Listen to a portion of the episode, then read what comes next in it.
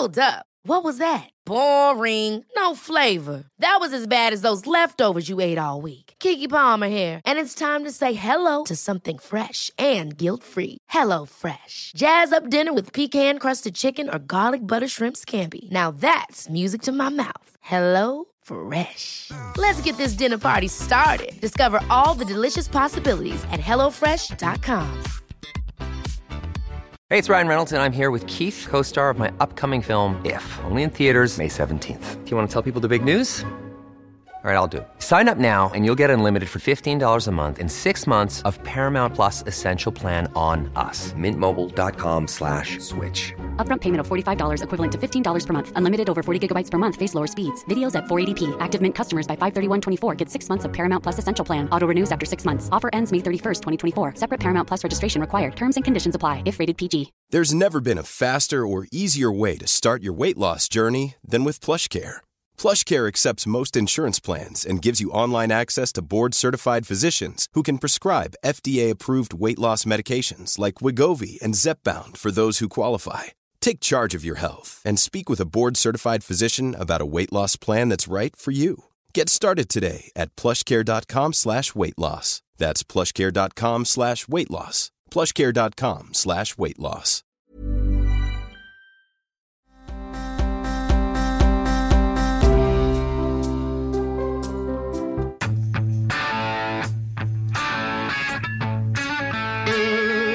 My message couldn't be simpler. It's time to hunker down. It's time to cancel everything. We're not seeing the poll book off by thirty thousand votes. That, that's not the case. What did you guys do? Take it and uh, do something crazy to it? Dead people voted and uh, illegals voted. Okay. So that's my uh, answer. I think I've been in the news today. Uh, the first week of November, my daughter got married here in Austin. Uh, she had a, a small, mostly uh, family, very private uh, wedding. Sarah was beautiful. The wedding was beautiful and intimate. I want you to know that I regret that travel. The bride looked beautiful. Oh, that's really important, it sounds like. Not like things we have to go to. That's wonderful. My goodness. Next time I go to somewhere really exotic, they hop on a plane. This guy, the mayor of Austin, what's his name? Oh, it's it's uh, Austin Mayor uh, Adler. Has this, uh, he's admonished everybody like everybody else has about you can't do this, can't do that, can't do this, can't do that, can't do this. Skipped away for his daughter's wedding. They had a uh, get-together, mostly family, mostly family. Somehow they were forced onto a plane. I've been in the news today. Uh, the first week of November, my daughter got married here in Austin. And like many other brides, uh, she had to cancel her original plans uh, in order to follow the rules. Uh, and instead, uh, my friend who was just having his fiftieth birthday was going to the French Laundry, and he'd been working for a while. It was his birthday. It's so interesting that they give us all this extra crap to process as if it's pertinent, as right. if it's evidence that they really needed to go more than we need to. That's the worst part of it. That's the worst part of it is the justifications. You uh, know, she had a, a small, mostly uh, family, very private Uh, wedding. Mostly family. There was a really, really beautiful ice sculpture right in the middle of things. The dance floor was parquet, about fifteen by fifteen. Well, and, I mean... We went with a crooner this time instead of uh, having a... D- DJs are tacky, so we went paid? with the crooner. And not only that, but um, you should have seen the centerpieces were just lovely. We let the people keep them afterwards. You could keep a centerpiece. Mm-hmm. And so uh, the, never before has... Uh, Have we seen such chicken cordon bleu? That it was just primo. And I'm sorry, see you later. Um, it's incredible how the, we, he regales us with just, I don't know if it's it's supposed to be drawing us in so that we see, like we're drawn into the Father of the Bride movies saying, "What? You know what? This is pulling at my heartstrings. He's only being a human." I mean, mm-hmm. wow. Um, but I'm curious, too, who paid for the wedding, because typically don't the parents of the bride, you know, handle most of it? I think so. So doesn't that mean that uh, that's him who's yeah. putting the bill for the wedding? So it's not, he's like putting all this responsibility, like my daughter oh, had a right. wedding, I just went, like, but I'd kind of like to know if he was a little more involved in the organization and the planning than that, because don't you think that if it's your kid who's getting married and you've told everyone else to cancel all their stuff, that you would be saying, like, maybe he we shouldn't be doing this. But it's no, he's the way he he's phrasing it. It's like player. he was just this random guest. He was, who was a invited. bit player in this. He was an extra. He was a, an asterisk in the event. Sure, he gave his daughter away and then cried, and he got the pictures of the the cross-eating cake stuff. Sarah was beautiful. Sorry, by the way, that your uh, dry cleaning store is out of business. You're being foreclosed upon, and uh, your life is screwed, by the way. But just so you know, Sarah was beautiful. Hope you feel yeah. better about it. Sorry you couldn't have a funeral for your mom. My daughter's wedding was just lovely. Like, wow. What's, I mean, what's even more beautiful is that this comes today. This is today. This is mixed in. Remember you told me when we were first dating, Alice, that I mm-hmm. couldn't, when we were new, we'll say, what I, that I right. couldn't wrap in I love you with a criticism?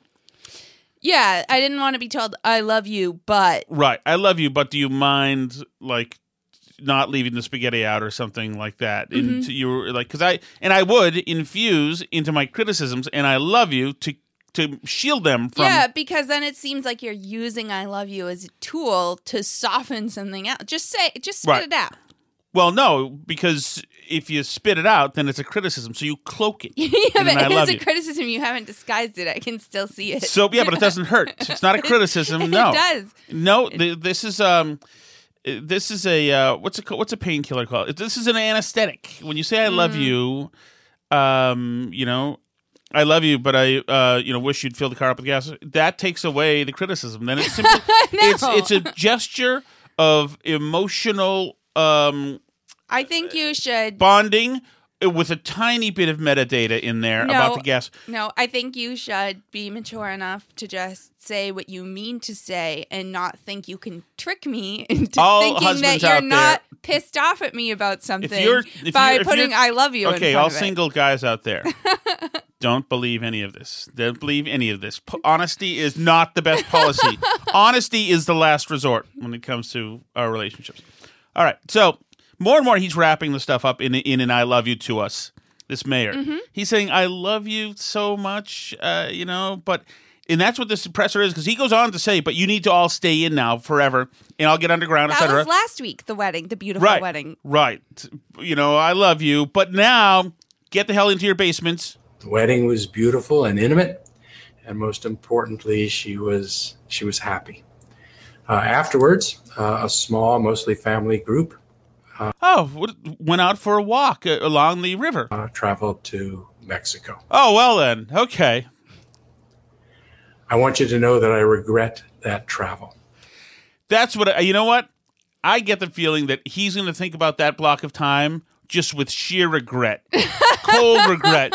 It seems like it. The wife, the, the, the bride was beautiful. It was an, it, it was a wonderful time. I wouldn't travel now. I didn't over Thanksgiving, and I won't over Christmas, uh, and and no one should. Uh, uh, everyone should be avoiding non-essential travel now. And this, he goes on to then, it's no longer I love you, to tell you how Texas is locked down, and it's and it's terrible, terrible. But mm-hmm. uh, of course, there is a spike in the coronavirus happening currently, and. Um, it, it's hitting some places more than others. It's the, these, the cases and hospitalizations are rising in Massachusetts. So far, the deaths haven't significantly on par with the original one. In other places, uh, I think nationwide, from what I've seen from the graph, yes. we're up near the, the worst of it where it was before. Well, the cases look very high compared to what we had in the spring. But I'm talking about deaths. The deaths are rising. They're not near where they were in the spring. That's not the, what the graphs I see tell me. Mm, I, the deaths are not near where they were it, in the spring, in April and May, when New York was killing off it, all their nursing homes. That's it's just the. I'm the not deaths calling are you. Uh, I'm not saying that you're not correct. I'm just mm-hmm. saying that all the graphs I see show the the horrible so, thing here. So the cases look much higher than they did in the spring, but that's because we were doing far, far less testing in the spring. Right, but hospitalizations have increased nationwide. Hospitalizations have increased from where they were. Deaths have increased from where they were over the summer. Um, they, the deaths are not near where they were in the spring. And um, that that's just not true. I mean, even like the states where it's pretty bad right now, like South Dakota, the deaths are very bad right now. They're not where the New York deaths were in the spring. The what happened in New, New York, New Jersey, Connecticut, uh, Massachusetts in the spring, and I, I was just looking at these numbers recently because I was kind of curious. Like, we hear a lot about the border of Texas. We hear a lot about uh, South Dakota, about some of these other places. Um, and and they're just not anywhere near where, I mean, the, the top four states for per capita deaths for COVID are still New York, Massachusetts, New Jersey, Connecticut. That they, I mean, and and nowhere else comes close. I mean, like Texas right now is having a pretty bad problem. They're still at like seven or eight hundred deaths per million population, and Massachusetts is at like fifteen hundred. New York is at like eighteen hundred. You know, the it's it's really and and that's not necessarily due to any particular thing that Cuomo did or didn't uh. do. Mm. The the nursing the, the, home thing is bad. But well, I understand, also, but the but media will tell you that these are, this is precisely about masks. Right, but precisely. We, but we have, um, you know, we've learned a lot about how to keep people alive who do this. You notice you don't really hear about ventilators anymore. That's because we're not putting people on ventilators anymore because they actually weren't really helping that much for most people. Um, and we've learned a lot about how to care for people who have COVID. There are still a a lot of people dying. If you look at excess deaths uh, compared to like an average year, uh, they have been really up.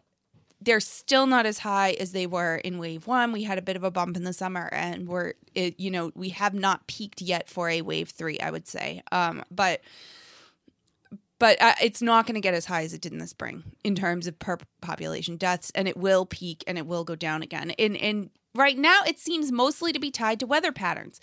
When the weather is in the extremes, when it's extremely hot yeah. in the south and people go inside, or when it's extremely cold in the north and people go inside, that's when you see the spikes happening, because it is mostly transmitted in enclosed indoor environments. That's it, that's just the reality. And, uh, you know, the you can...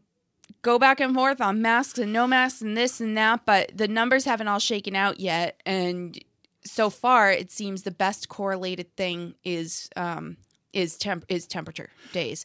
Uh, the globally, interestingly, one of the best correlated things is um, how authoritarian your society is or isn't. Um, so there are, you know, people that try and, um, you know, quantify how authoritarian a society is with like a number. So like China's pretty authoritarian, obviously, like um, Russia is sort of too. And then, you know, and then um, when you graph that versus like COVID deaths, those countries do really well, because as it turns out, if you can track where all of your citizens are at all times, like China does, Um, then you can control whether or not they spread virus to each other really well, too. Like, if you can lock them all in their apartments and ensure people don't leave and... Right. You know. Or to trace their every move with, uh, you know, their iPhone that right. is against the law for them to leave behind, and you can yeah, sanction their so lives. Yeah, so you can, you can control the virus spread pretty well. Baby on the bright steps, side, Alice. On the bright side, we don't live in a surveillance state, so there's right. that. Like, uh, on the less bright side, President-elect Biden tells Jake Tapper he will ask all Americans to wear masks for the first one hundred days after he takes office. Speaking of Fauci, uh, have you spoken with him yet? If so, have you asked him to stay on? Yes uh, and yes. Yes and yes. Well, and when, tell me about the conversation. Well, as he said, what more needs to be done from his point of view? Well, look, uh, uh, my chief of staff has worked with him in the last uh, crisis. He's been talking to him all the time, Ron Klain. I talked to him today. We spoke today at three o'clock. My COVID team met with him. I asked him to stay on in the exact same role he's had for the past several presidents. And I asked him to be a chief medical advisor for me as well and be part of the COVID team. And so what has to be done is we have to make it clear to the American people that the vaccine is safe when it occurred, when that is determined. And number two, you have to make sure, as he points out, you don't have to close down the economy like a lot of folks are talking about now, if, in fact, you have clear guidance and you're able to say to businesses, okay, for example, bars and restaurants are going to close, but we're going to provide you the wherewithal to not lose your business like we were, like the, the House had passed. Quite a bit. And we're going to be able to reopen. We're going to be able to reopen in time and not to close down for long periods of time. We talked about masking.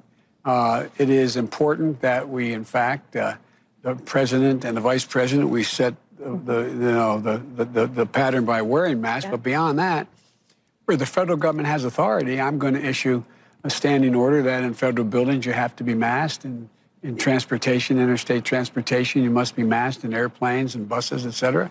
And so uh, it's a, it's a matter of, and I think my inclination, uh, Jake, is on the first day I'm inaugurated to say I'm going to ask the public for one hundred days to mask. Just one hundred days to mask. Not forever, one hundred days.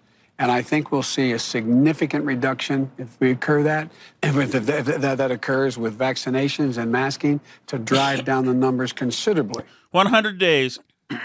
I mean, it's convenient that that fits the vaccine timeline really well. Like, the first yes, people are going to start getting the vaccine two weeks from now.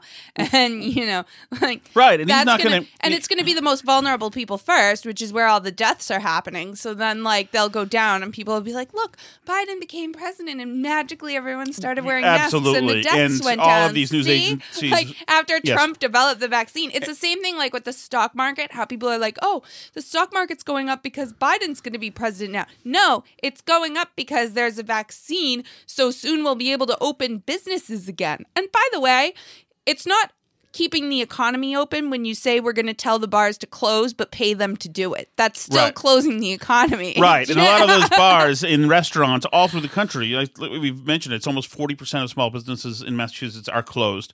A lot of those people have uh, have uh, have reneged on their leases, have broken their leases. Mm-hmm. A lot of those people are gone. They're just gone. Oh, so it's over already. There is a mushroom cloud of a crisis about to break because all these people who've been putting off their mortgage payments and putting off their rent payments still owe that money. Right. That's going to come due. And the time where they can not pay is about to run out. And uh, exactly. there's going to be a huge problem because they're still not employed.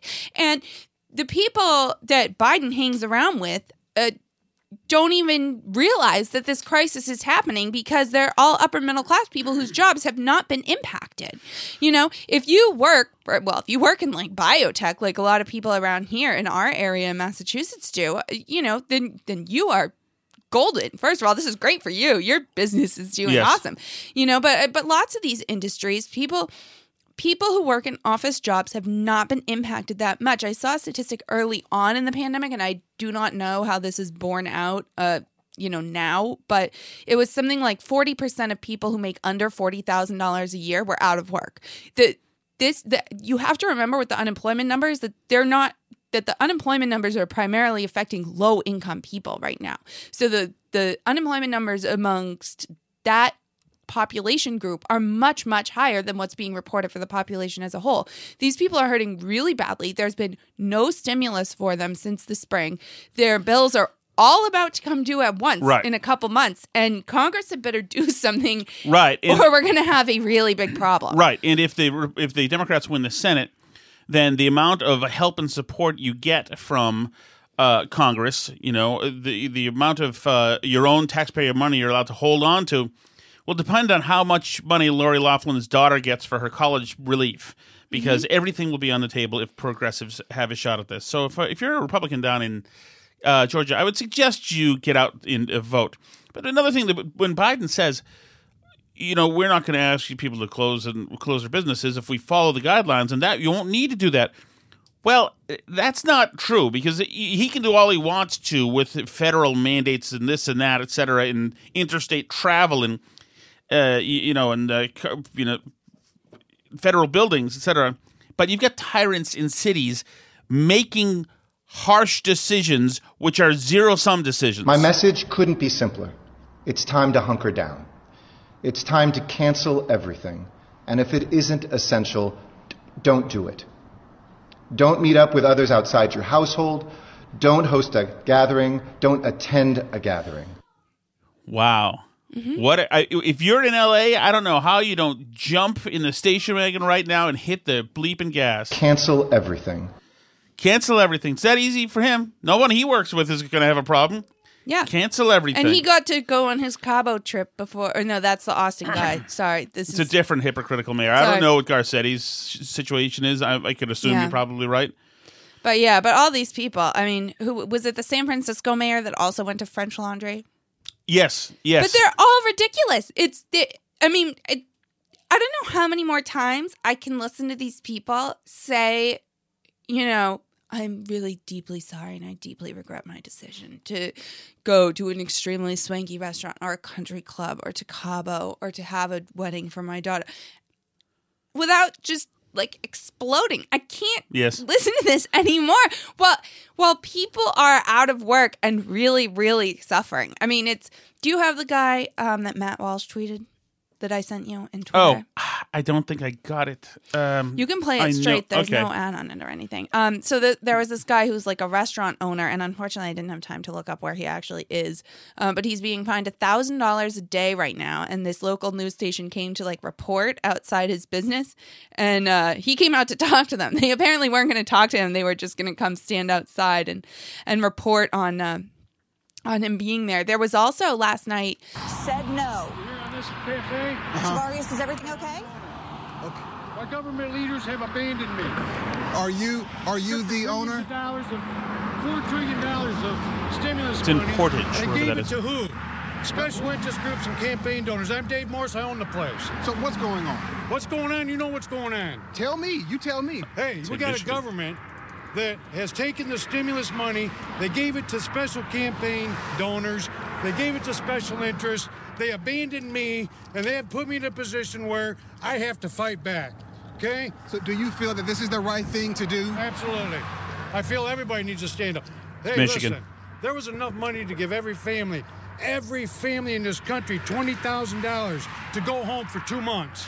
They chose to give it to special interests and campaign donors, the Kennedy Space Center, and they abandoned us. I think it's the Kennedy Center for the Performing Arts, but maybe the Space Center got it too. Yeah. So, you could have given me money. I'd gladly walk away for sixty days and let this virus settle down. I'm not going to do it alone. Okay? Are you going to continue to violate the state's orders and this stay is open? A sta- state order. This isn't an order. This is a conspiracy. This is a tyranny. What do you want to tell other restaurant owners who... Wake up. Stand up. This is America. Be free. I got patriots coming out supporting me. So that guy... um, Dave Morse, the, the reporter there, I don't know if you saw the reporter mm-hmm. tweeted... that it was his, essentially he he bragged about giving it right back to Dave Morse, pushing back on him. But that well, guy... He, the guy's one hundred percent right. Is he so? not? Uh, Dave Morse, the restaurant owner, is one hundred percent right, isn't he? I mean, it's...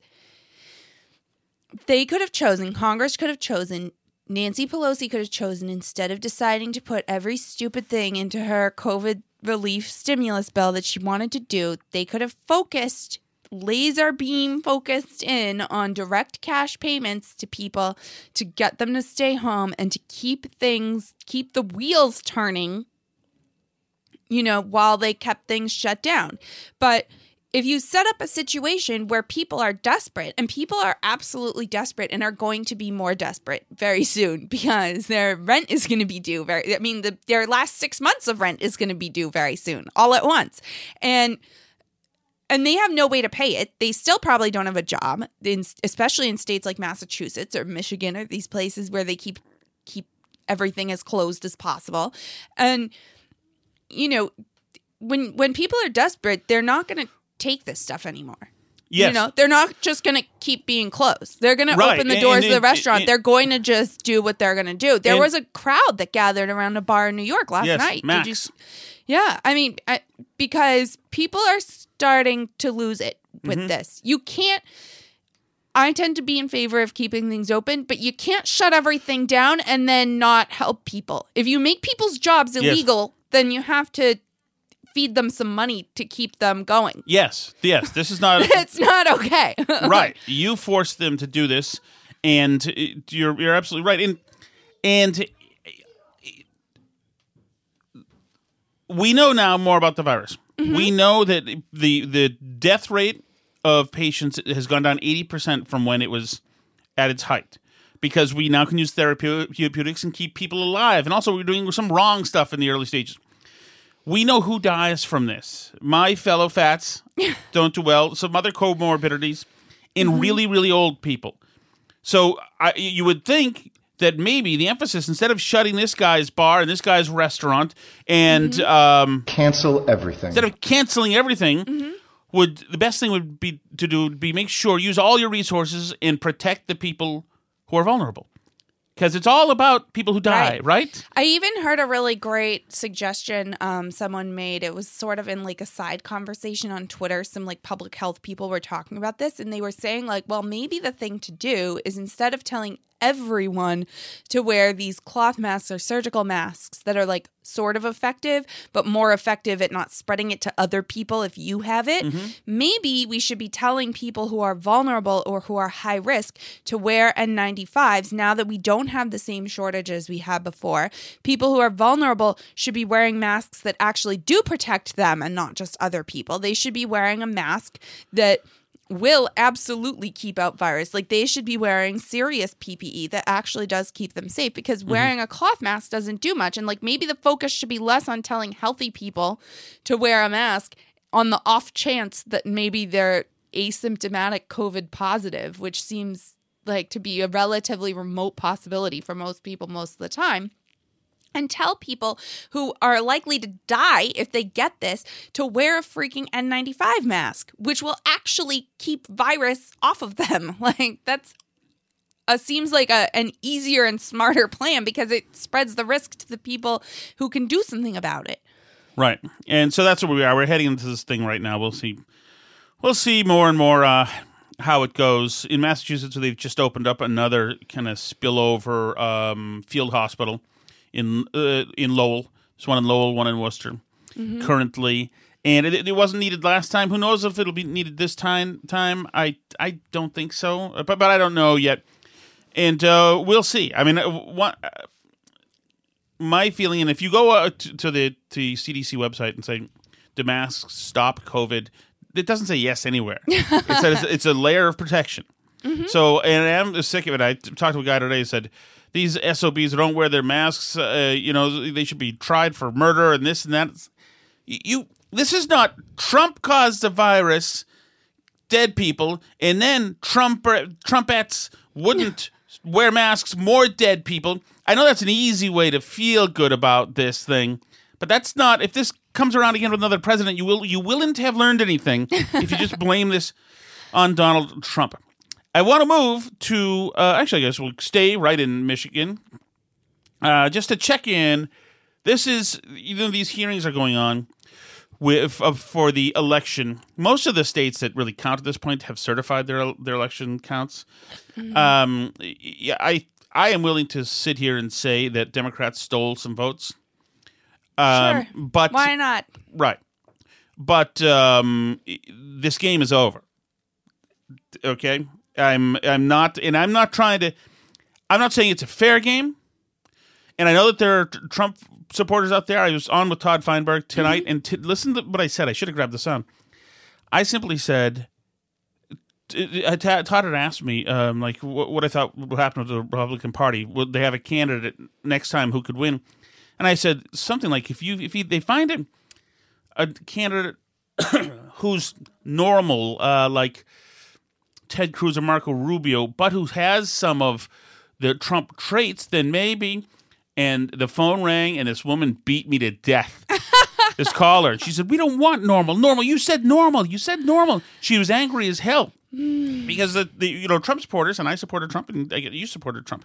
Mm-hmm. Trump supporters are very angry about this election. I understand the pain of the election. Mm-hmm. And I will always say that there are some great things that, that President Trump did. I'm glad I voted for him. It's uh, this week, it's time to wrap it up, I would say, and begin his other venture. There's no reason to... Um, I mean, also, the, like, the same group of people that are really, really mad about the election um, are saying, like, not to vote for the Republican senators in Georgia. Mm-hmm. Like, and that, I, I just literally don't understand that. I have the answer for you. Okay. I have the answer for you on that. So... Um, Who's the lawyer who's doing it? Lin Wood. Lin Wood, and then the... Uh, Sidney Powell. Sidney Powell. I can never get their, their them right. Lin Wood has been a lifelong Democrat. Has he really? Yeah, he's been a supporter of Democrats, including Barack Obama. Oh. Of course he's telling people, sitting oh. there behind the scenes, behind lines with oh. Trump. He's telling people... I got this, by the way, from um, Eric Erickson. Oh. Um, he's been there, and... and uh, who would listen to them? You need to vote. Forget about Lin Wood and Sidney Powell. Forget about that stuff. Some person who who we should not forget about is somebody who I may have a mild crush on, Alice. I'm uh-huh. one. Let me put it like this. Okay. One, I love you. Two, I may have a crush on another woman. Okay. Melissa Caron uh. has been in Michigan. She's she worked for this um, this voting machine company, Dominion. whatever. Yes. And so Rudy Giuliani brought her in as a witness as to what's going on. And she is a gregarious, I would say, a um, pointed, passionate witness.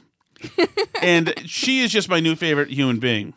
The the poll book the poll book is completely off, completely off. Off by thirty thousand. I'd say that poll book is off by over a hundred thousand. What? That poll book. Why don't you look at the registered voters on there? How many registered voters are on there? Did you do you even know the answer to that? No, I guess it's, I'm trying to get to the bottom zero, of this here. Zero. There's zero. She's a witness. He's the congressman. She's a witness. So she has less than perfect regard then, for the for the whole like uh, process of you know no. asking the questions and her waiting till they're done asking and then her answering. Oh no, he's lucky to be alive. Is if the guess how many? Wait, what about what about how what what about the turnout rate? A hundred and twenty percent. Let's uh, let's let Representative Johnson ask his question. Always. Here, there is speculation that there may have been a cocktail involved at lunch. I don't know. I don't care. I love it. Or if her. the drug mix just was off that day. Option I don't number know. one is that the poll book numbers are not going to match. They the, don't. The actual, not by thousands and thousands of votes. That's not what we see right now. You that, take a look again. One. Take a look again. Option number two is that they essentially were were filling in names of people who didn't vote. That, Dead people too. So is that? Let's I guess, let is that Representative Johnson ask his question, and then when I he's done. I thought that done, was his answer. Okay. Well, I guess- Poor Representative Johnson. He's a Republican, by the way, too. Oh, is he? Yes, he's just trying to. They're trying to like. They don't want to look bad. So right. They're, they're trying, trying to, to land like, the plane. Um, but they're trying to like get her to make a specific allegation that they can like. S- They want to try and find something here that they can support so they can say something happened, but they they can't even figure out what she's trying to get she's at. She's getting exactly. berated by this woman. We're not seeing the poll book off by thirty thousand votes. That, that's not the what case. What did you guys do? Take it and uh, do something crazy to it? I'm just saying the numbers are not off by thirty thousand votes. So I know what I saw. That they're filling in I know what names? I saw, and I signed something saying that if I'm wrong, I can go to prison. Okay. Did you? Okay, we're, we're. Are we saying that the poll book is either wildly off, or that they are that they are filling in names? It's wildly off, and dead people voted, and uh, illegals voted. Okay. So that's my uh, answer. I think- Was she heavily influenced by Trump's first debate with Biden, or what? She is pushing him around. But by the way, this is a uh, an absolute audio replay of Alice Shattuck with Tom Shattuck at Michael Graham's wedding. We're not seeing the poll book off by thirty thousand votes. That, that's not the what case. What did you guys do? Take it and uh, do something crazy to it? Totally. No, totally. That's not accurate. I believe I was... I love you, but that's what you sounded like. I was pregnant when we went do, to Michael Graham's oh, wedding. Well, what wedding was that then that I'm talking about? I think the Serbian one we went to. Okay, same place. Copley, no, different. Copley Plaza Hotel. Look for surveillance footage, and you will see what I mean.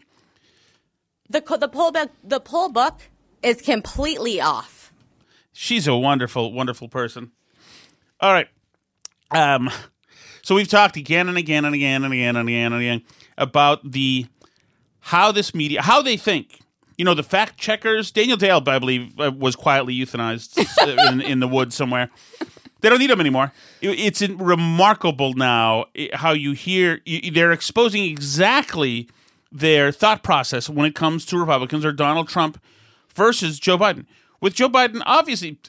Trump, there's no, and Republicans, everything they say, of course, is going to be a lie because they're they're just liars. We know they're bad people, so they're going to lie. But listen to Chris Cuomo, not a smart person, but his thought process, and he says way too much here, and it's wonderful. As someone covering the White House for a long time now, I took a lot of comfort in something pretty small. He starts by saying, as someone covering the White House for a long time now. You know, he before he was at C N N, I think he was at A B C, whatever. He's been covering the White House for a long time. Now, but something he just saw at the White House gave him comfort. Like the size of a pinky toe bone. When Biden hurt his foot, I appreciated it. Why? Because I'm a sadist. No. Yes, you're an idiot. Can you? Because I'm a sadist. Stick with the script, Chris. Here we go. Because we just got the straight truth about it. There you go. Well, so when it turns out that... Straight truth? No, no, no, no, no. It was a straight truth. He hurt his uh, foot uh, playing with the German Shepherd. Most eighty-six-year-old feeble men, you know, have a wrestle with the dog, usually. He got us the straight truth. He wrestled with the dog and hurt his foot. It's not an old thing. No, he was doing something very youthful and virile. No lie. Nope. No deny. Just... He was out playing with his dog. He sprained his foot or broke some bone in his foot. Yep, that's gospel. Sounds good to me. Thank you, Miss Bet- Bettingfield. No, no further questions. Thank you. I appreciate that, T J Ducklow. I appreciate Jen Psaki. Thank you. It was a dog, sprained his foot. That's all I need to know. All right, that's all I need to know. Those aren't the droids I'm looking for. Probably have to wear a walking boot for weeks. So why is that a big deal for me? Because there was no B S. There was no blocking us from the reason that Trump was rushed to a hospital. No... No blocking us from the reason. Incredible. Incredible. Isn't this the same one Andrea Mitchell complained about, that they didn't get the information right away? Yes. Yes. Exactly. The same one. Exactly. So maybe she should check notes with... Yes. In Robbie Mook, Chris. It, when Hillary Clinton had to leave the nine eleven ceremony in twenty sixteen and then took a dinger off the, the sidewalk... The, the media said, where is she, to Robbie Mook? Why did she suddenly have to leave? And he said, oh, no, no, no, she just had to go somewhere. It's, you know, it's, it's hot out, whatever. And they said, okay. And then they got reports from somebody that she had fallen into the van. Robbie Mook said, no, no, no, there's no there's no truth to that. I wish you'd stop saying it. And they said, okay, thank you. That was no B S. Thanks, Mister Mook. You know, somebody got, to, you know, the Fox guy got uh-huh. footage. And then we found out, wow, they had been lied to. But they still never. They well, still don't call it a lie. And there's total revisionist history about that too. I forget who it was, but some media person during the campaign, I think it was like when Trump had COVID, was saying like, "Remember when the Republicans like made such a huge deal about Hillary Clinton having pneumonia during the campaign? Like that was a totally normal thing. Can you believe they abused that?" And uh, the problem with it was that. Uh, The campaign was lying and saying there was absolutely nothing wrong, even though we could all tell there was something really wrong. And it was an honesty issue, not a health issue.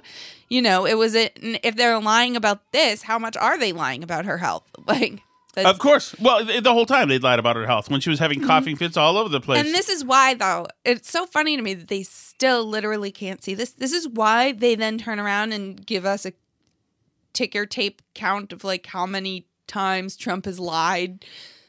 No one cares. It's not that we don't know that Trump's a liar. Trump absolutely lies constantly. But we don't care because the rest of them all lie all the time too. And right. We've been told that that's like perfectly fine and normal and everything's cool. So like why should we then care when Trump lies? And as a matter of fact, going by the the weight and currency that comes with certain untruths, Trump's going to tell you he has the best this, best that, best best this, best that, right. Biggest crowd. You know, it's it's the, the best tax cuts, the best all every a thousand, the best people, the best. It, it's always the best this and that, and that's fine. None of those, none of those is a you can keep your doctor lie. Oh yeah, none of those is a lie that totally screws you over. It's flim flam. I'll yeah. take flim flam, which is why a lot of people don't care what he's on. Like if you, it's like if you, it's like having President James Carville. You know. Mm-hmm. Yeah, I mean, I'm not going to go invest in a company because Trump tells me to. Right. Tells me it's the best thing ever. That's that's for sure. I'm definitely not going to do that because I do not trust him.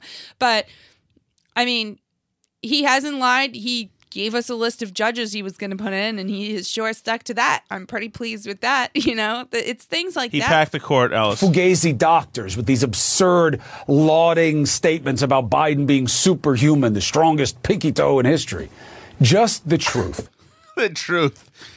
Jesus. We heard a lot about uh, how the truth is uh, formulated from the uh, Jeff Zucker audio this week from um, James O'Keefe. Maybe we'll grab some of that for um, this weekend, perhaps.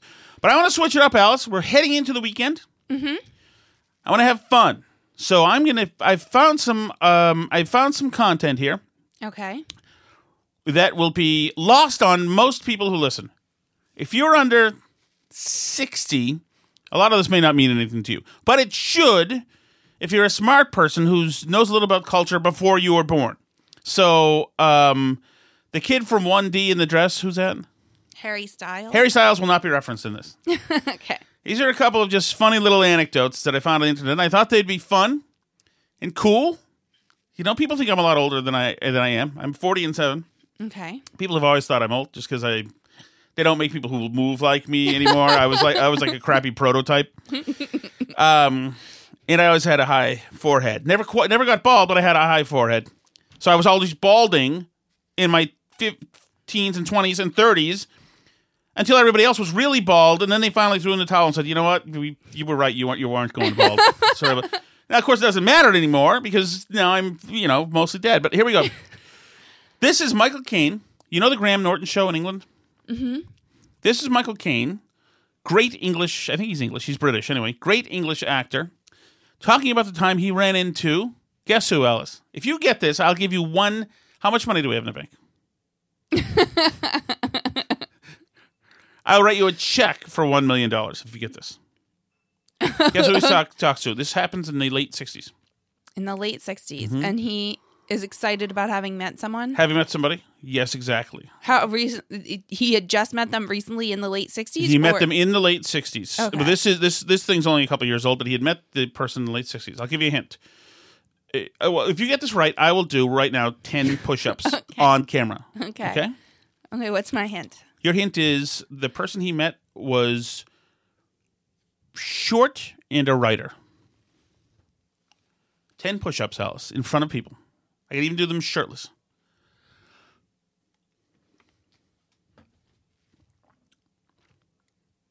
Can you think of any short writers? Oh. I don't really know how tall most writers are.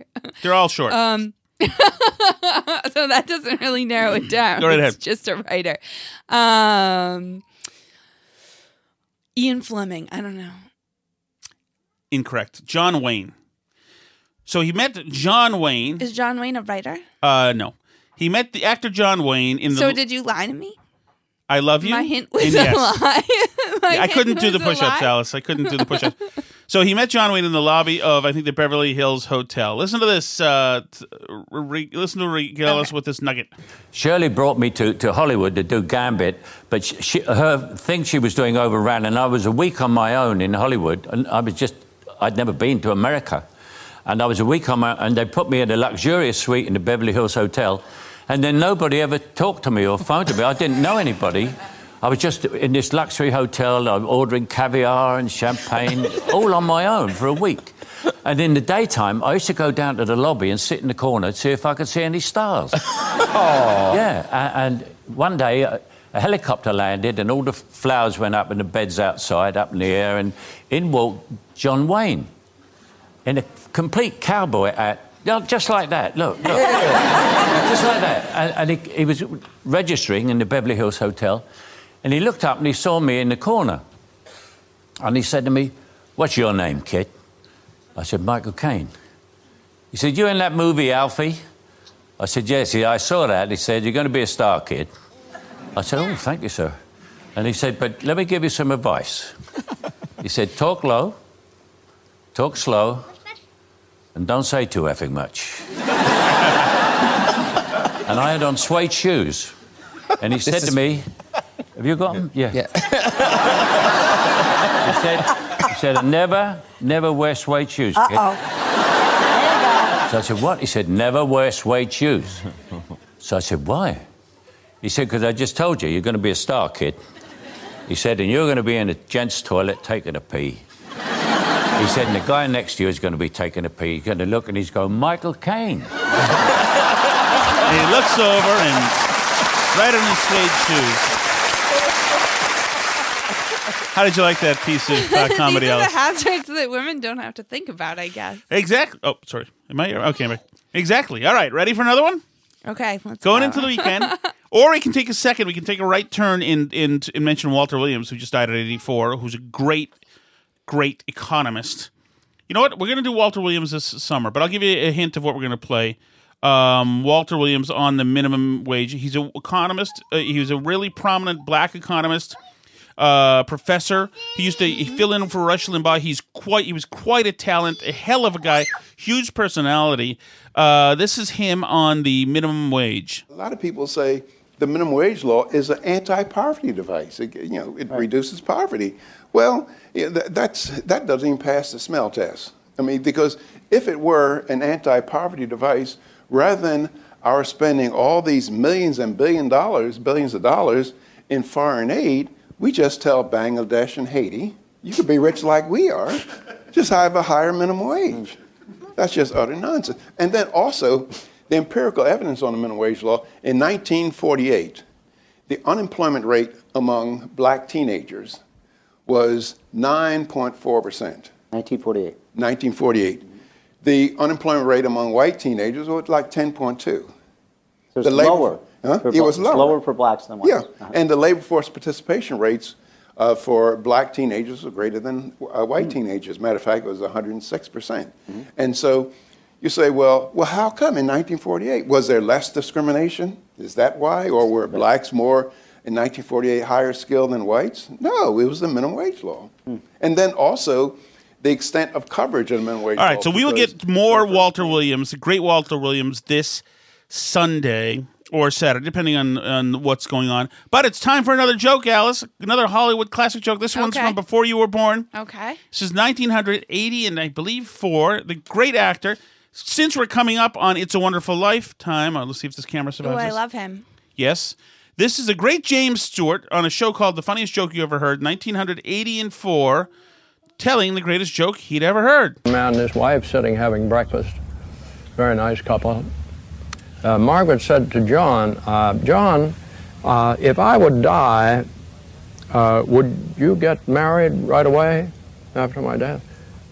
But John said, well, that's the darndest thing. I've here we here's a beautiful morning and we're sitting here having a nice breakfast together and you bring up this terrible thing about death. I'm not going to talk to you. That's a terrible thing to do, Margaret. And, and uh, I forget about it, forget about it. But she didn't forget about it. She brought the same thing up that night. And uh, he did the same thing. And then for about three days, she she said, now, what, if I would die, uh, would you get married? Uh, finally, he gave up, and he said, one night, uh, she said, if I would die, would you, would you get married again? He said, yes, I would. No, no. Is that settled? She said, uh, w- would you sell the house? He said, uh, no, I would, no, I wouldn't sell the house. She said, uh, uh, would you sell our bed?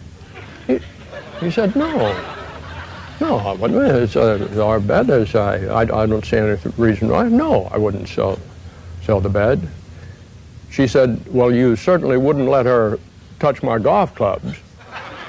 And he said, "No, no. She. She's left-handed." Come on, Alice. You gotta admit that's funny. You get it? I get it. Pretty good, huh? That's a good one. All right, one more. One more. This one I, I love.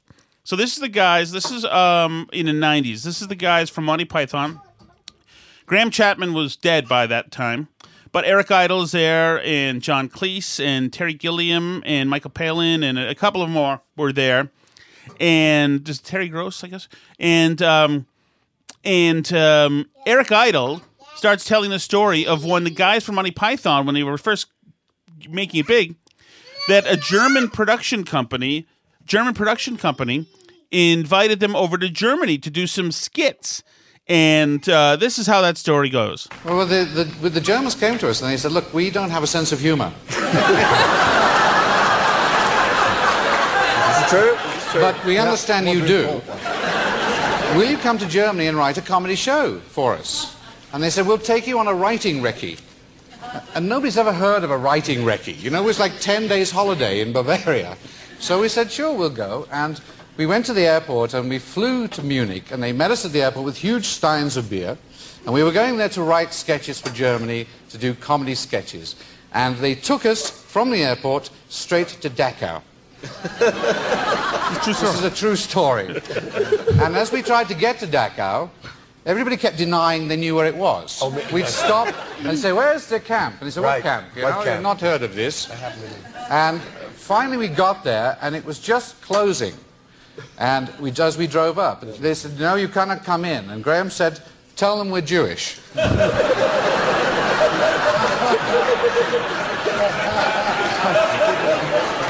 God bless him, and, and they let us in.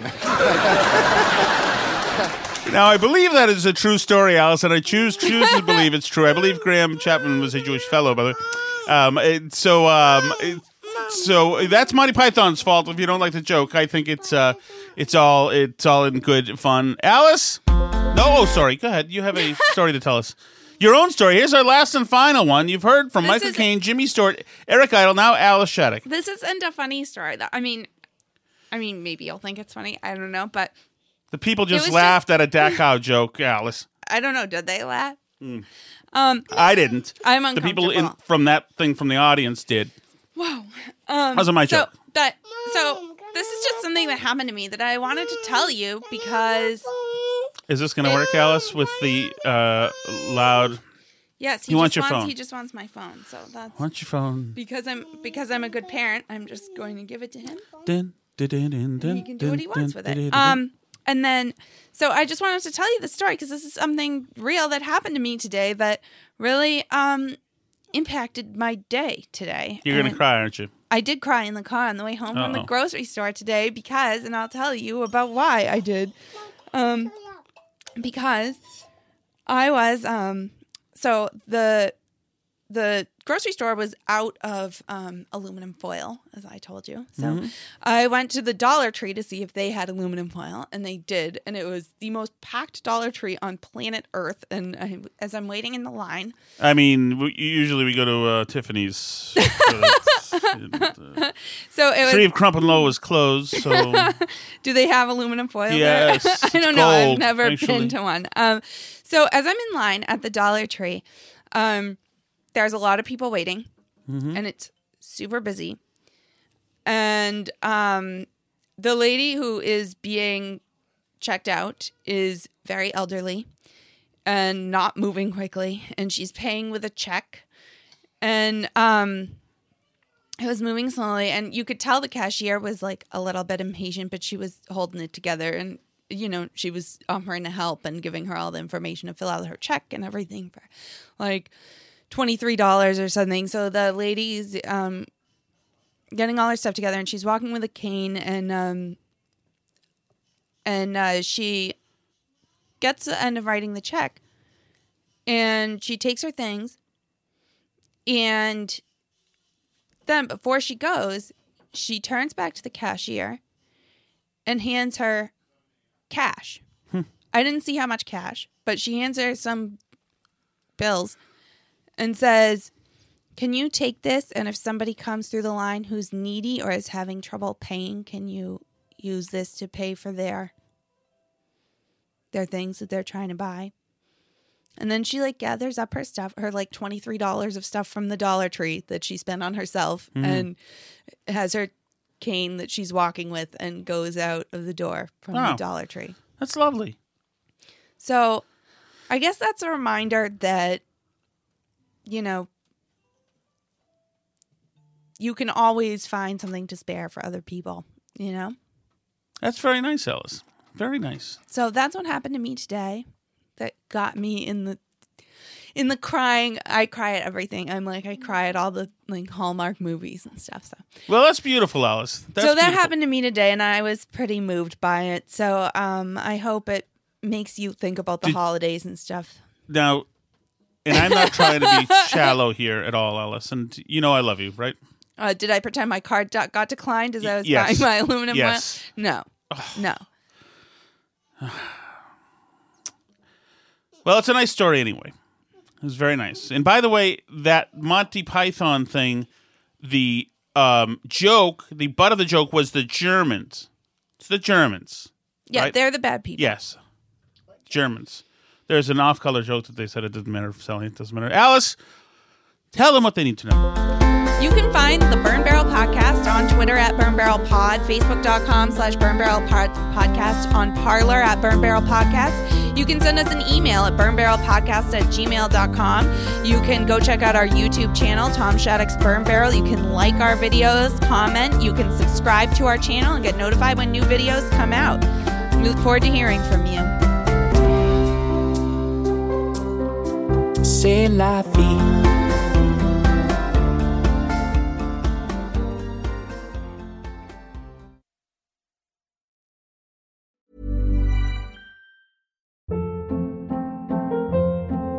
Hold up. What was that? Boring. No flavor. That was as bad as those leftovers you ate all week. Keke Palmer here. And it's time to say hello to something fresh and guilt-free. Hello Fresh. Jazz up dinner with pecan-crusted chicken or garlic butter shrimp scampi. Now that's music to my mouth. Hello Fresh. Let's get this dinner party started. Discover all the delicious possibilities at hello fresh dot com. Hi, I'm Daniel, founder of Pretty Litter. Did you know cats tend to hide symptoms of sickness and pain? I learned this the hard way after losing my cat, Gingy. So I created Pretty Litter, a health monitoring litter that helps detect early signs of illness by changing colors, saving you money and potentially your cat's life. Pretty Litter is veterinarian developed, and it's the easiest way to keep tabs on your fur baby's health right at home. Go to pretty litter dot com and use code ACAST for twenty percent off your first order and a free cat toy. Terms and conditions apply. See site for details. Imagine the softest sheets you've ever felt. Now imagine them getting even softer over time. That's what you'll feel with Boll and Branch's organic cotton sheets. In a recent customer survey, ninety-six percent replied that Boll and Branch sheets get softer with every wash. Start getting your best night's sleep in these sheets that get softer and softer for years to come. Try their sheets with a thirty night guarantee. Plus, get fifteen percent off your first order at boll and branch dot com. Code BUTTERY. Exclusions apply. See site for details.